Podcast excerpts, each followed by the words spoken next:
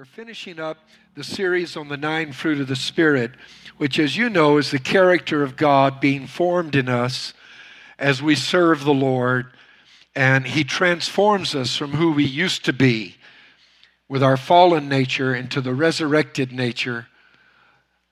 Another way of saying that is the nature that is alive that we have in Christ Jesus.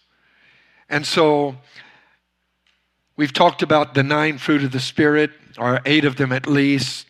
These are found in Galatians chapter number 5, verse 22 through 23. But the fruit of the Spirit is love, joy, peace, long suffering, kindness, goodness, faithfulness. The Greek word there is faith, gentleness, and self control.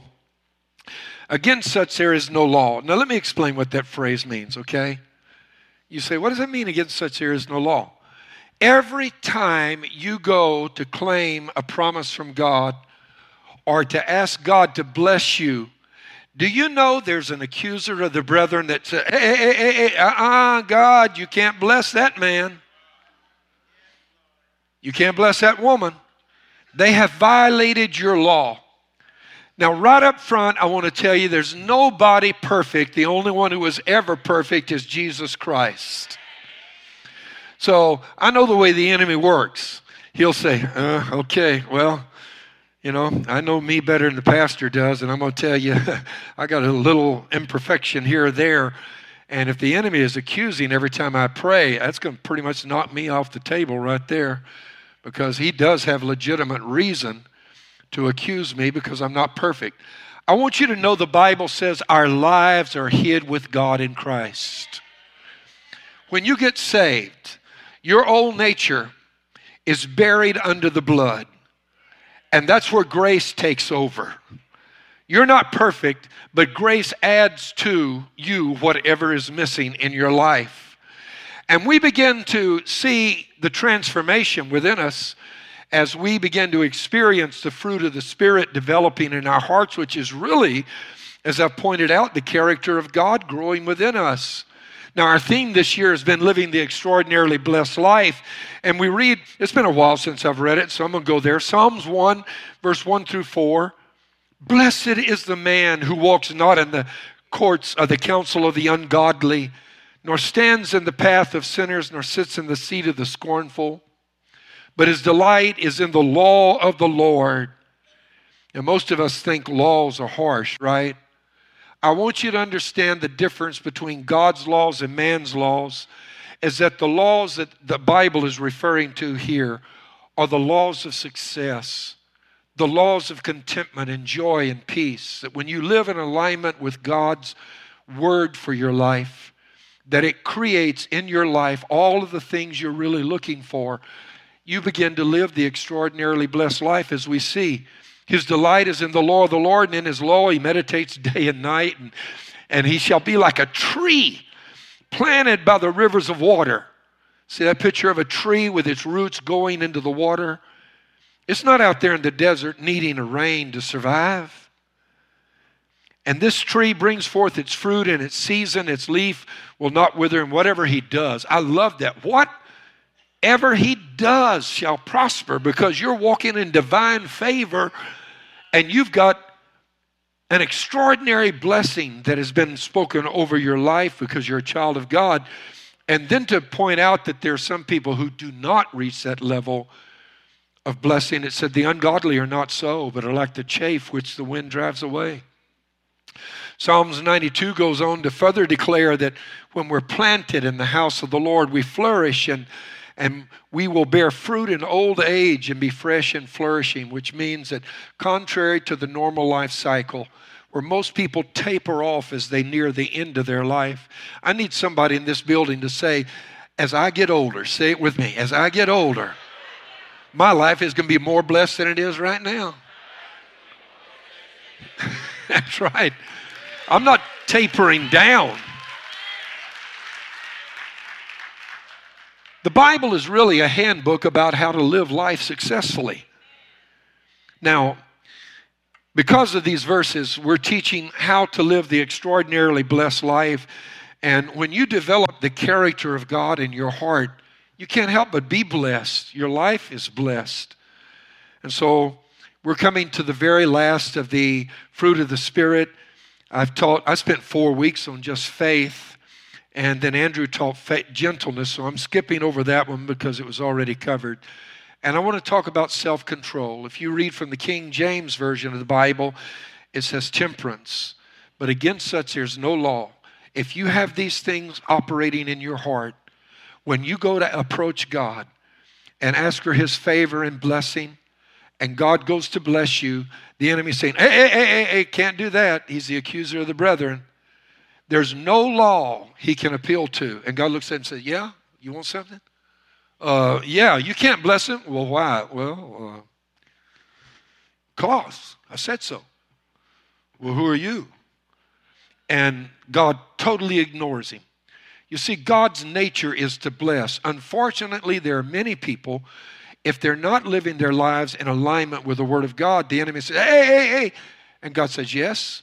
And the enemy, just like a prosecutor in a court of law, says, You can't do this because this, this, this, and this exists in their life. And God, who wants to bless you, says, Gee, I really wanted to but I can't because they have given up and forfeited the legal right to be blessed. What Paul is literally saying, when you have the fruit of the Spirit in your life, you have a legal right to walk in divine favor. Somebody just lift your hand and say, I have a legal right to be blessed. Amen.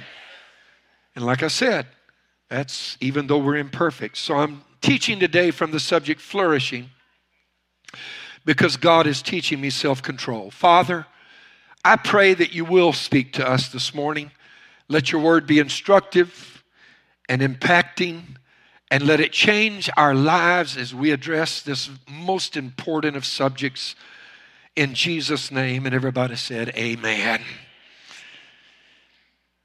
These nine characteristics, the fruit of the Spirit, that I'm saying are really the character of God concludes, as I pointed out in the King James, by one that is identified as temperance. That's not really the best translation any longer for that word. Words change meaning over time. They do. Words in one century that mean one thing several centuries later can mean exactly the opposite and just briefly, for those of you that are interested in things like this, I'll give you an example. The Bible talks about in Thessalonians, where Paul said, Only he who now let, speaking of the Holy Spirit, will let until he is taken out of the way. Look that up in the Greek. The word let in our society means to permit or to allow. You look at the Greek word, and strangely, the word means hinder. The diametrically opposite meaning that the word holds today in the day King James ordered and authorized that version to be translated, it meant hinder. You could read that and not even realize that the meaning has changed. In similar fashion, the word temperance is not necessarily the best word to use here, and that's why most translations now call it self control. That is because temperance, oh, a hundred years ago or longer, was a movement, the temperance movement was a movement organized because our nation was being destroyed by the abuse of alcohol. So many families had been ruined by alcohol that, that people got together and started organizing the temperance movement to try and restrict the sale of, of alcohol. And, and as a result of that, there were the blue laws. And in my state of Louisiana, where I came from, you couldn't sell alcohol on, on Sundays. I don't even know what it's like over there now or, what the law is here now. But they, they have to close bars at certain times and should because we've had many people in this congregation that have been suffered, uh, that have suffered, and some of them even permanently injured and have lost loved ones as a result of a driver under the influence of alcohol. And so the temperance is not necessarily the best word because it lends itself to the idea that what the Bible here is saying is, is that temperance or self control is only restricted to one area, and that's the use of alcohol. In the Greek, the word literally means self control, and it comes from a root word in the Greek that, that means to have power over something. In this case, it's power over self, self control.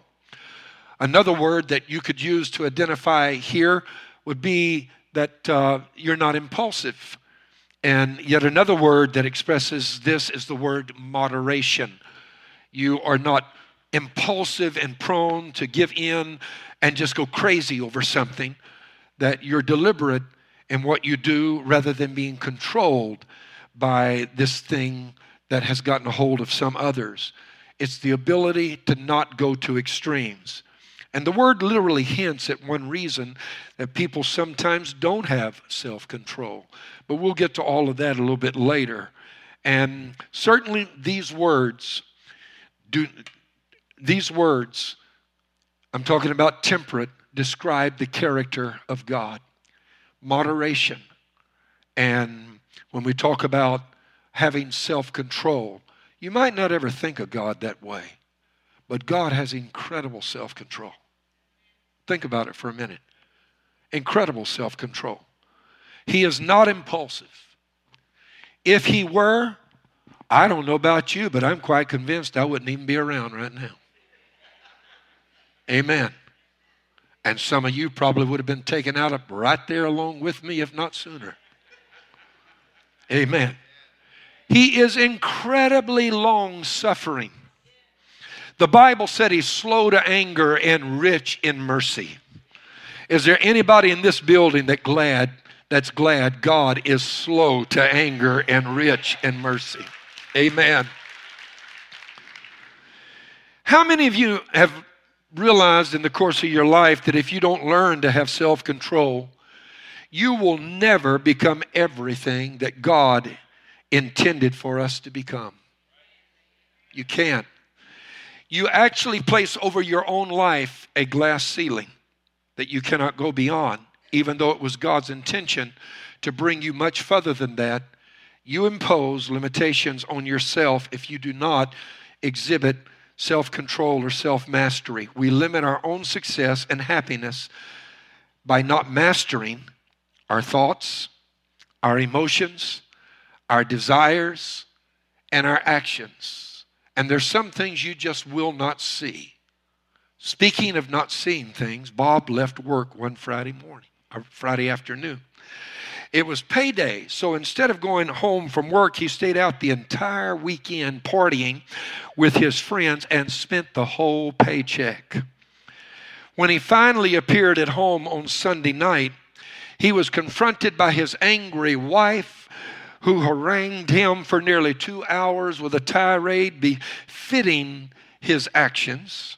And finally, his wife quieted down for just a moment and looked at him and said, How would you like it if you didn't see me for two or three days? And he popped off and said, That would be fine with me. And Monday came and went, and he didn't see her. Tuesday came and went, and he didn't see her. Wednesday came and went with the same results, but on Thursday evening, the swelling started to go down just enough in one eye that he could see her out of the corner of his eye. Amen.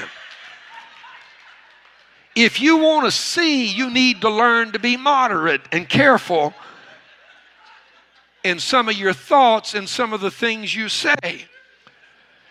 Now, I love the Bible because it not only speaks of the incredible achievements of great men and women of God, but it is also remarkably candid in discussing their failures. That is intriguing to me because many of the books are autobiographical and um, biographical, sorry. If, for example, Jonah.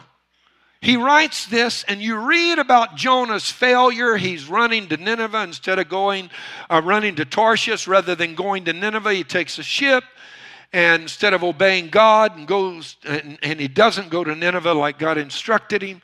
And then when he finally does go, you know, God's got a way of letting you loop all the way around. If it takes years, and you end up right where you were supposed to be. Amen.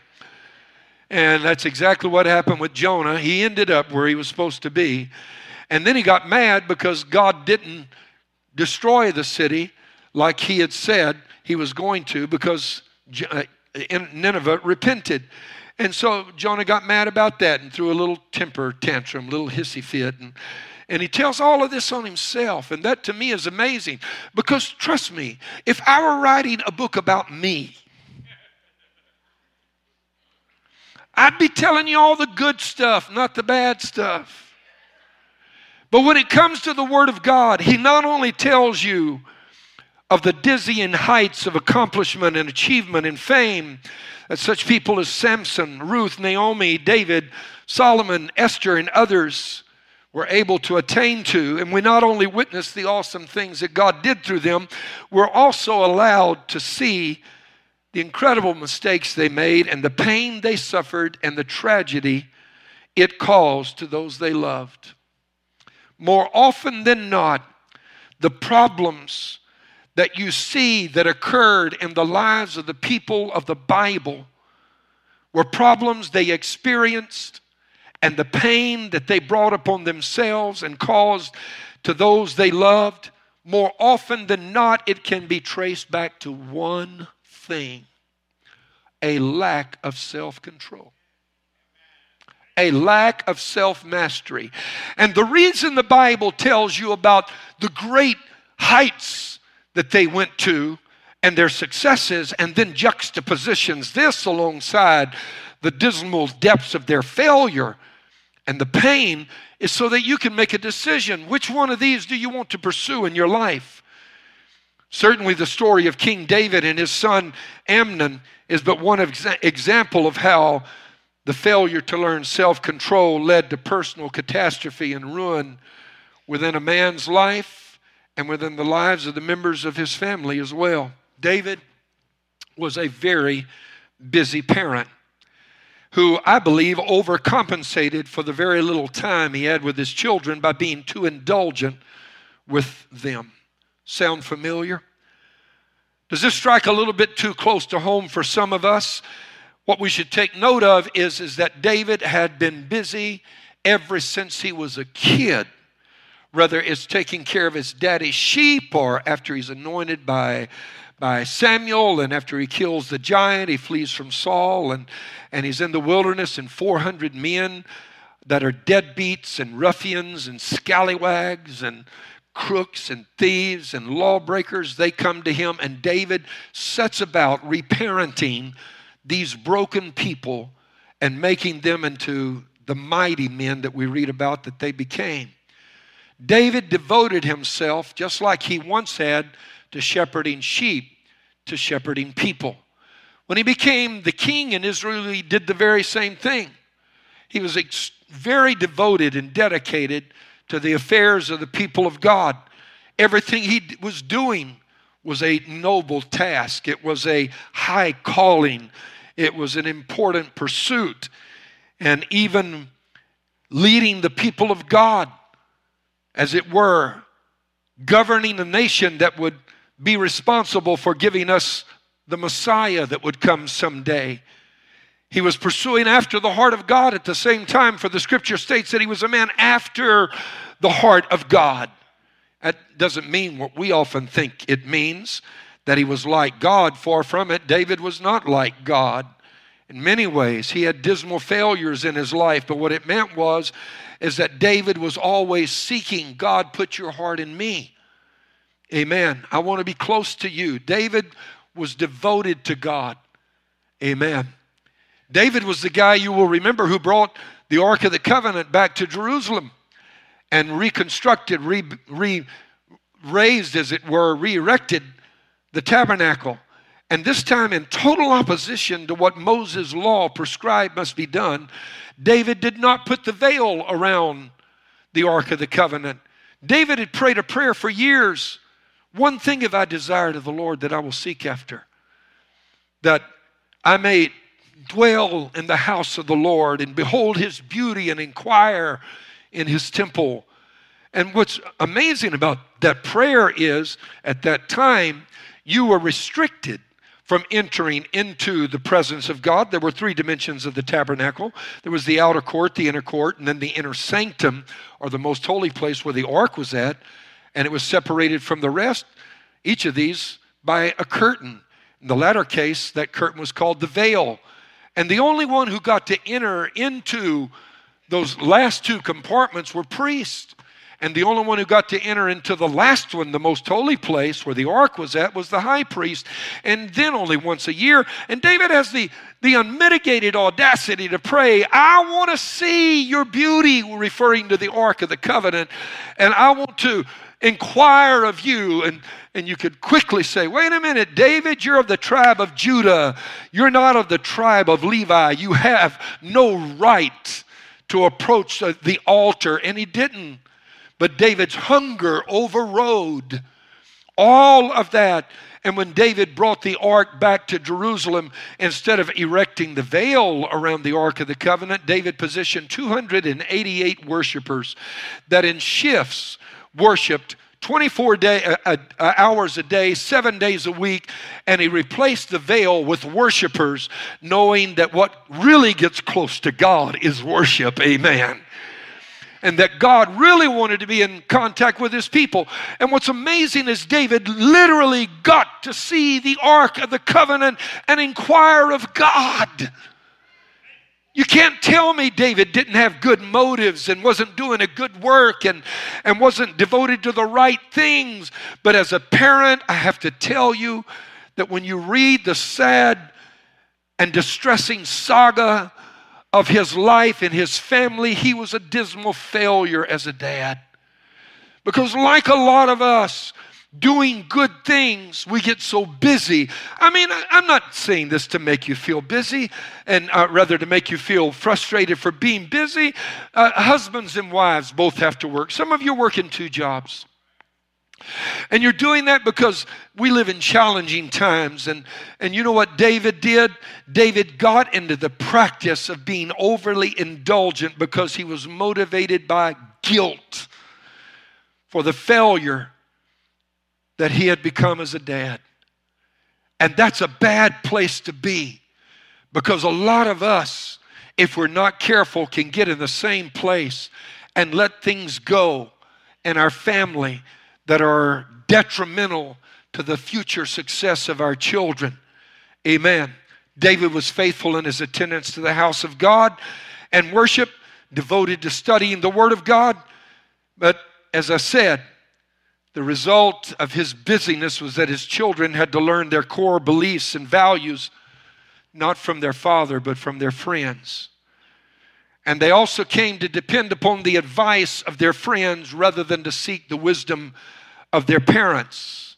And I want to say this that through the years that, that I've lived on this planet and I've worked with lots of families, the one thing you better be careful about is who your kids hang around with. Oh, you hear what I'm saying? You better be careful you say, I can't, I can't just do that. They're going to think I'm harsh. That's why I don't just make my kids go to church. You make them go to school on Monday, Tuesday, Wednesday, Thursday, and Friday. I don't want to turn them against church and I'll wait till they get older and decide. Why don't you do that with education? I'll tell you why, because they'll come pick you up and put you in jail if you don't send your kids to school. That's child abuse. And I want to tell you a worse form of child abuse is to not educate your child in the things of God. When I was a kid, and I've often said life is unfair. When you're young and you have the opportunity to go to school and somebody else is paying for it, you don't want to go. When you get older and realize how important it is, you got to pay for it yourself. Amen. I told my dad before he died, You're lucky. I didn't realize how important education was. I ended up paying for my own. I said, You owe me something, Dad. You know that, don't you? You got off light with me. Amen. But listen to what I'm trying to tell you.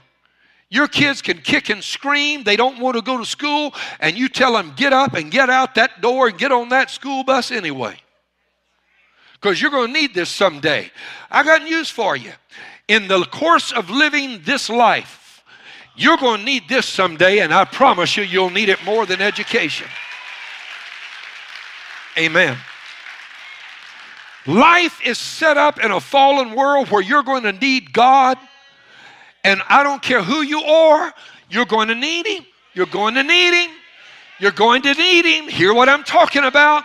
And it's just like education. You might not appreciate it right now, but later when you get out in the workforce, you're going to be really glad that you took the time to go to school or get a degree or something like that. In similar fashion, your children might not value their Christian education, but there will come a time when they run into the inevitable circumstances of life that you live in a fallen world where there is an enemy who's trying to create havoc in your life and you're going to need the input of the Word of God. That's why the Bible said, train up a child in the way he should go. And when he's old, he will not depart from it. When he's young, he might do a lot of stupid stuff, but he gets a little older and encounters a few situations as an adult. He's going to say, wait a minute, I need what they taught me back there at the house of God. And I need what mom and daddy were trying to tell me. When my grandmother was raising me, I absolutely didn't see rhyme, reason, or sense in half of what she was trying to say. I got older and I looked back, and some of those friends I was running with, I looked at them, they turned out to be as dumb as I was. Amen. I looked to them for answers. They didn't know what to do, they were in the same mess I was in. You taking, let me ask you, you taking financial advice from Uncle Joe who's broke? I wouldn't take my friend's advice either. I got to a certain point in life. I looked at him and said, I'm not going to do that. It didn't work for you. Did it work for you? No. Uh-uh. Well, why are you pushing that same advice off on me? And I remembered some of the stuff I had been taught as a child, and I tried it and it worked because this book always works. I want to tell you, the Word works. Somebody say, Amen. David failed to teach his children the principles that he was trying to live in his own life. And he did so out of guilt. The result was that, as I said, his children learned from their friends. And David finally seemed to become a better parent when Solomon was born, but clearly there were problems with the other kids. Amnon fell into lust with his sister Tamar, who repulsed his advances. Can you imagine anything so shocking as he wants to sleep with his own sister? And she told him a word he must not have heard too much around their house. She said no. And he didn't know how to handle it. I want to tell you why you need to say no to your kids once in a while. Because if you don't, they're going to grow up and somebody else is going to sure tell them no. A boss is going to tell them no. A policeman's going to tell them no. You hear what I'm saying? Somebody's going to tell them no. Amen. At the advice of a friend, Amnon went, pretended to be sick, and when Tamar came to give him some soup, when he was ill, you know what he did? He forced himself upon her and literally raped his own sister. The horror of that.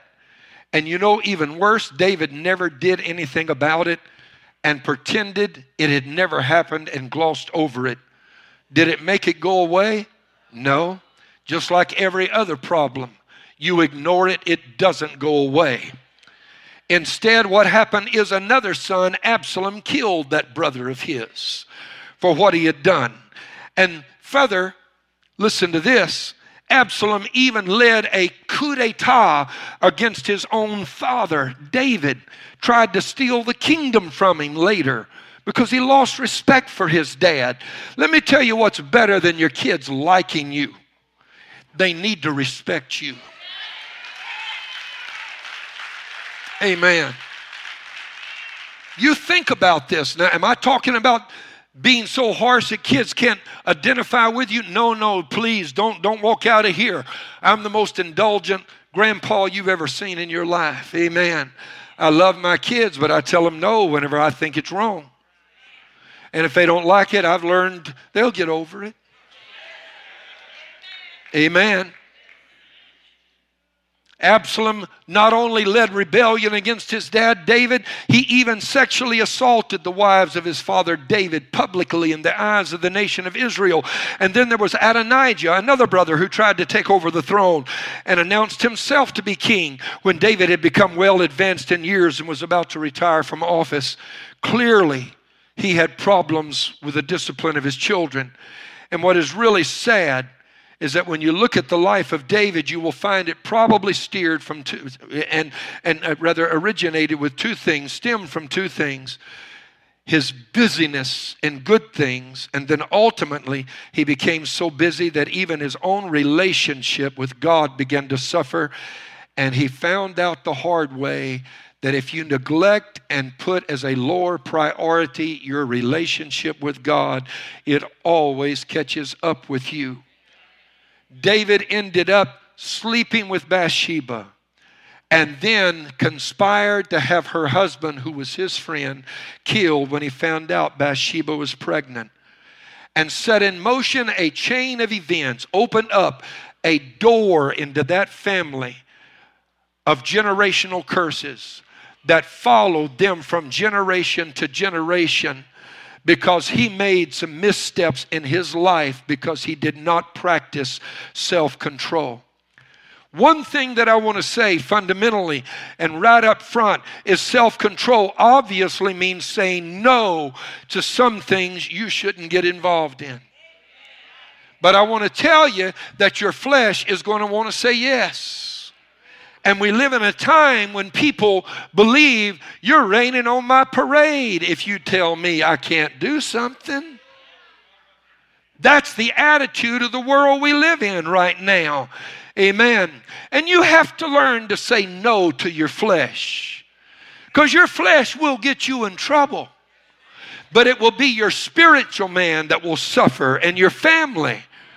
You heard about Brother Brown, who was the most well known Christian in that rural community and always praise the Lord, hallelujah, serving God. How are you today? God is good. And one night he was arrested for stealing chickens. Now you have to be from the country like I am to appreciate this.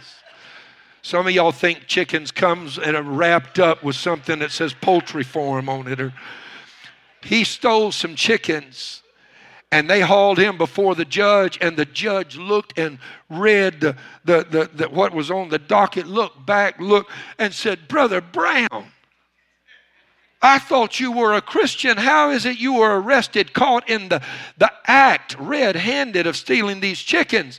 And brother brown said well it's like this your honor. All the time my body was stealing those chickens my spirit was praising the lord and the judge said, Give his body 30 days and let his spirit go free. Uh, I want you to know your spirit suffers from the decisions your flesh makes. But not only should you say no to some things, there's some things you need to say yes to. And just like when you say no, your flesh doesn't want to, you need to say yes to some things, and guess what? Your flesh will not want to say yes to those either. The flesh is always going to choose the opposite position that your spirit man is going to be asked by God to, to, to decide for. Your, your flesh is always going to resist you, it's going to be your enemy. For example, your, God's going to ask you to do some things in the course of your life, and your flesh is going to say, no, uh uh-uh, can't do that. Like some folk, it's amazing to me that some Christians think they can be strong and move mountains and, and pray and open heaven and, and they go to church. I'm not, I, I'm really meddling this morning, aren't I? and they go to church about once a month or once twice a month and like that and the rest of the time you know the flesh says you're tired you had a hard week Try that on Monday morning. Call in, boss, I'm not coming in. I had a hard weekend. See how, how well that does with you. Amen. And your career. Amen. You have to say no to things that are going to hurt your marriage and destroy trust and things that will make you lose self respect or the respect of others. But you should also say yes to the things that are right, even when the flesh doesn't want to. For I, have learned this. I mean, I'm sure all of you, every time you go on vacation, first thing you do when it's Sunday and you're in another city, is you get on the internet and Google the church you're going to go to on Sunday morning. And a holy hush descended on the house of God.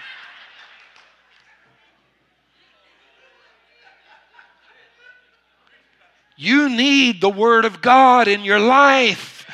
Your spirit man is starving.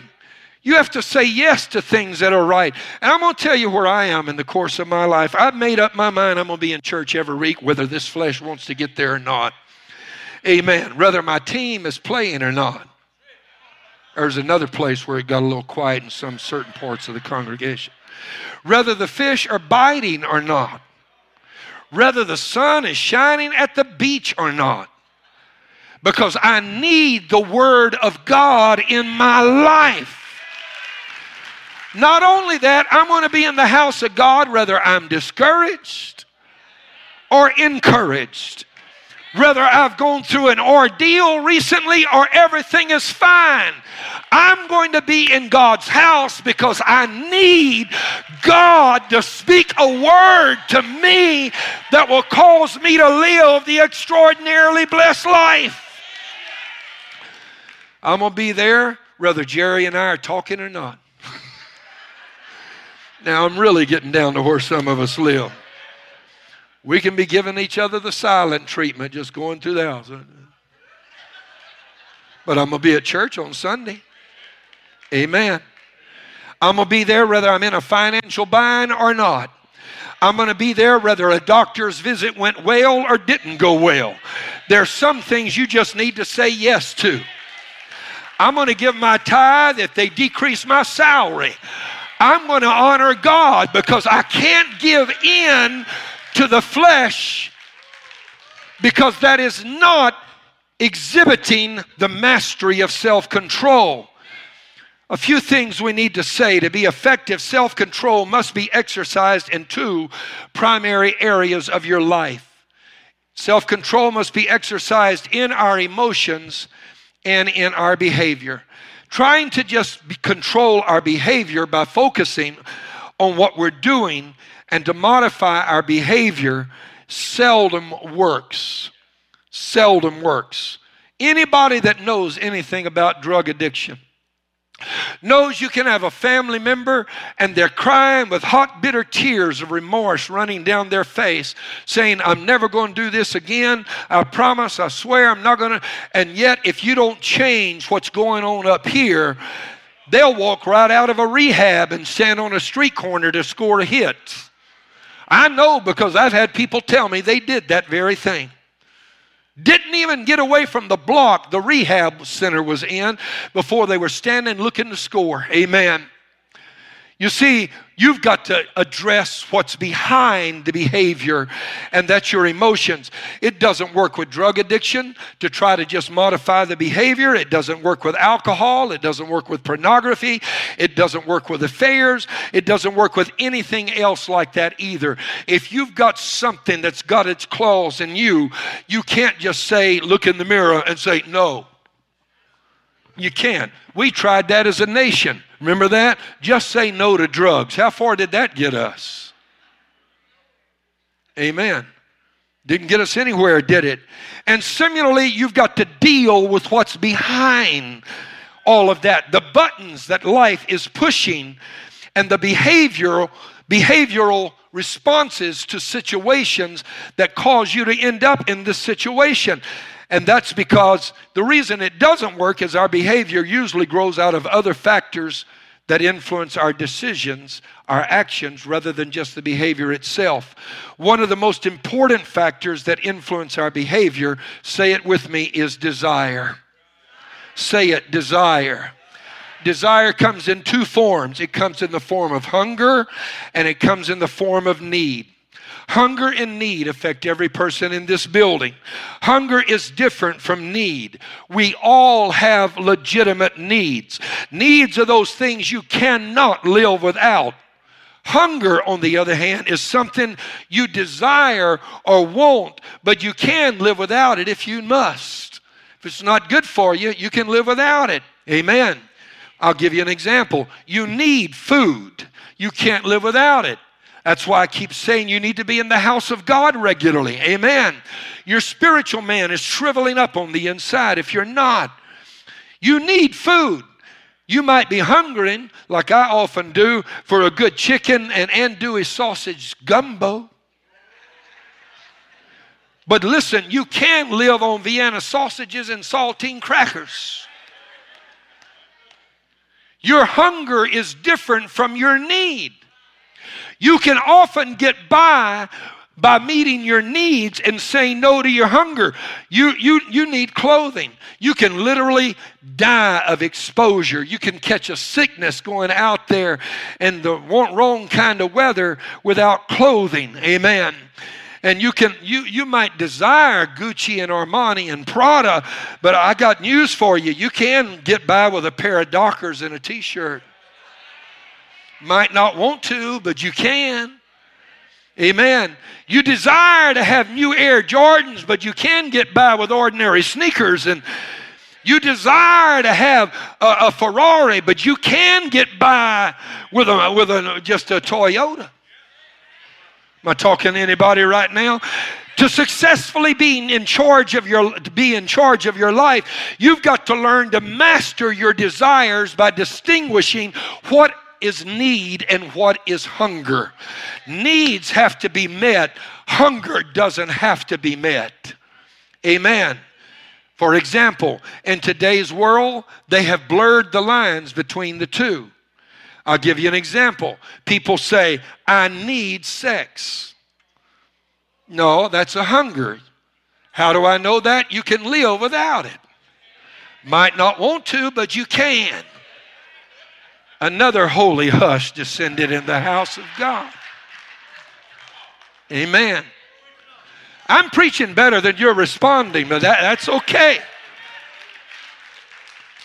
People justify what they do on the basis of their hunger. When what you really ought to learn to do is distinguish between what is hunger and what is need. We all have desires that are physical and come from legitimate needs that can be met righteously if we practice self control. But desires that we permit to control us inevitably cause unrighteous behavior that is always destructive and harmful to both ourselves and to those we love.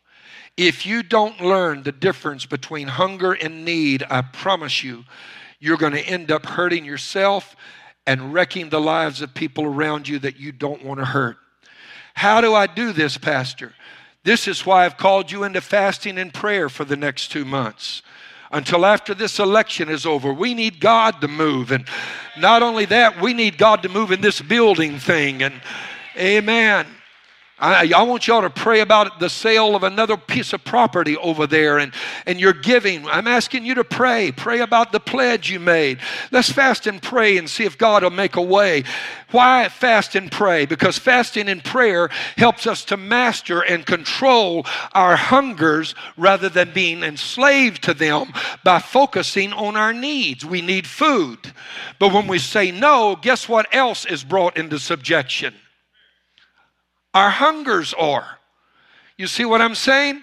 And so you exercise self discipline over things that you really do need to have in life, and you gain des- control over your desires as well. Another factor that influences our behavior is our emotions. How many of you know that your behavior changes depending upon the emotional frame of mind you're in? People who are angry act differently than people who are happy. Am I right? When you are sad, you also act differently than you do, ladies and gentlemen, whenever you are full of joy. Everybody acts differently whenever they're sad. Can't help it. Amen. Same thing is true if you're afraid. you act differently if you're afraid than you do when you feel secure. I love this too about life. Trust me, when people fall in love, they act differently. Some people fall in love. Have you ever seen people get more silly in all of your life? Calvin and Hobbes has always been my favorite cartoon strip, and it hasn't been written in years. But the guy, Bill Waterman, I think must have been, I don't think he had a degree in child psychology, but he understood the psychology of children and parents like nobody I've ever met. This is one of my favorite cartoon strips, and, and I wish it was larger where I could read it a segment at a time and you could read it, but I'll just read it to you. This is Lucy that Calvin always is fighting with and insulting. And she shouts at him, Hey, Calvin, are we near a slaughterhouse or did you forget your deodorant? And he says, Drop dead, Susie. You're so ugly. I hear your mom puts a bag over your head before she kisses you goodnight. Now, Calvin is this precocious six year old child in the first grade. And he has a stuffed animal that's a tiger called Hobbes. And he's got this incredible, vivid imagination, and to him, that tiger is alive. So after he insults Susie back, he turns and says, It's shameless the way we flirt. then he turns to his pet tiger and says, What's it like to fall in love? And Hobbes, who fancies himself to be a man of the world and knows a lot about life, tells Calvin, Well, Say the object of your affection walks by. And Calvin says, Yeah. And he said, First, your heart falls into your stomach and splashes your innards, and all the moisture makes you sweat profusely. This condensation, condensation shorts the circuits to your brain, and you get all woozy. And when your brain burns out altogether, your mouth disengages, and you babble like a cretin until she leaves. That's a pretty accurate description of what takes place. And Calvin says, That's love? And Hobbes says, Medically speaking. and Calvin says, Heck, that happened to me once, but I figured it was the cooties. Amen. Love makes people do silly things. Your emotions affect you. And your emotions, on the other hand, are affected by our thoughts. If you don't believe your thoughts have an impact on you, let a doctor tell you you have a shadow in your x ray that looks suspicious or let the Reader's Digest sweepstakes van pull up in front of your house and a photographer gets out and a team gets out and somebody gets out with a check it's three feet wide and five feet long they might just be asking for directions. But i promise you when they're approaching the door you're saying oh, heart don't fail me now amen. Because your thoughts affect your emotions Ultimately, our emotions are affected by our thoughts, and for that reason, you could say, watch it now, that our actions stem from our thoughts. And this means that to successfully live a life of self control, guess what you got to do? You're going to have to learn to control your thoughts and your desires because you have needs and desires that grow out of emotions, and your emotions grow out of your thoughts. And this is where David failed his children. Because our emotions are impacted by our thoughts, it helps to realize there are two types of thoughts, and I close with this. There are conscious and subconscious thoughts. Conscious thoughts are those you are aware that you are thinking, you control them. You're the guy that controls what you're thinking consciously. Like right now, some of you are thinking, this is a great message. Others are saying mediocre. Others are saying, ah, who wants that stuff? You know, I know what congregations are thinking. Amen. Somebody else saying the roast is burning right now. You know, that kind of a deal. These thoughts are conscious thoughts. You can either shove them out of your mind, or what happens is they eventually will begin to position you incorrectly, and I'll show you how. They position you incorrectly because of the second types of thoughts, and that's the subconscious. Subconscious thoughts are thoughts you don't even realize are there. They are at a subliminal level. They're like a computer program running behind whatever you're doing on the computer. While you control conscious thoughts, subconscious thoughts control you. They're like autopilot, and you don't even know the program is running. I know a little bit about autopilots because I've flown so many flights with KLM. They have on several occasions invited me to the cockpit. And these guys, they get in program the, the computers and put it on autopilot. And they're talking about kids and what they did the weekend and, and their hobbies and all of that kind of stuff. It's amazing. Autopilot is directing that plane 5,000 miles. And it's being run by a program while they're talking about something else, a program beneath the surface. And you may not realize it, but much of your life is being driven by autopilot. Your subconscious thoughts are directing you, the buttons that people push, the reactions, the responses. All of that is at a subconscious level. They drop below the surface and they're running while you're busy doing other things. And we, really, life functions that way for all of us. You say, ah, is that really going on? Yeah, it's like learning a new skill. Every day of your life, things you learn that are really challenging at first eventually work their way through the process to the point they become muscle memory. And finally, you don't even think about them anymore. It's kind of like typing. Anybody here remember when you first learned to type? How many of you can type? Let me just see. A little bit, plunk anyway, okay? You first learned, you look at that keyboard like, whoa, that's Greek or something, Russian. I don't know what that is. And so you're there, and the teacher gives you this assignment, and you type, and I don't know if they still do this, but um, you know, y'all remember that old statement, all good countrymen will come to whatever it was. A to their, they still teach that. And you're out there, oh, where's A? Oh, here it is. Punk. L. I know you're here somewhere. Come on, L. Bunk, bunk. Where's the space? Oh, there it is. Got it right on the thing. Space. Hit that. And now is the time for all good men to come to the aid of their countrymen. That's what it is. And so what you're doing, you're, you're, you're, you're taking five minutes to type five words. But after you've done it for a while, you just sit back. Bring me some coffee. Say, no, make that Coke Zero. Got any donuts back here? Amen. And you're flying over that keyboard. You know what I'm talking about. It has now become submerged. Your subconscious thoughts are like that. They run your life what starts out as a conscious thought gets submerged, and I'm done. And so, your state of happiness or depression, your degree of success or failure, your measure of contentment or frustration are all the result of your subconscious thoughts. It's what the Bible called your heart. And here's an important key to your future happiness, and I'm finished success, contentment,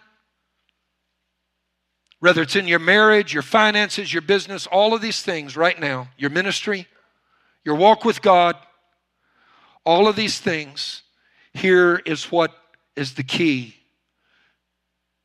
that will unlock your future for you. The thoughts you are thinking right now are on their way to becoming the subconscious thoughts that will govern your life and become the autopilot that guides you tomorrow. Whatever you're allowing yourself to think is on its way to becoming the program that's going to be buried and run your life tomorrow. This is why I love the Word of God. It is so incredibly amazing. You get saved, and you know what God does right away? Begins to, if you get the word, which is why I keep telling you, you need the word. You can't get too much word. Do you hear?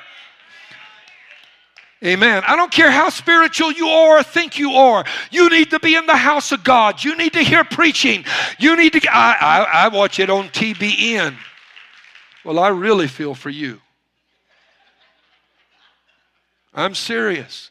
You think you're getting everything you need? No, you're not. Uh uh Listen, the Word of God begins to reprogram you. It gives you the opportunity to flush out all the junk. And as you study the Word, it replaces the principles of this fallen world that you have been programmed with that are operating your life on autopilot right now. It reprograms those principles that always lead to loss and failure and that have negatively affected you your entire life.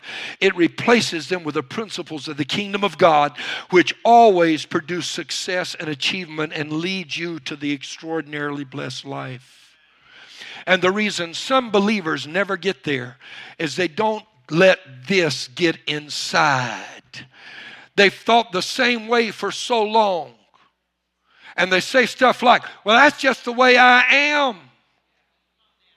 Really? That's just that's just me. That's just it. You're not supposed to be just you anymore. You're supposed to be a child of God, filled with the Spirit, sent into the world to model what Christ will do in your life when you surrender your life to Him.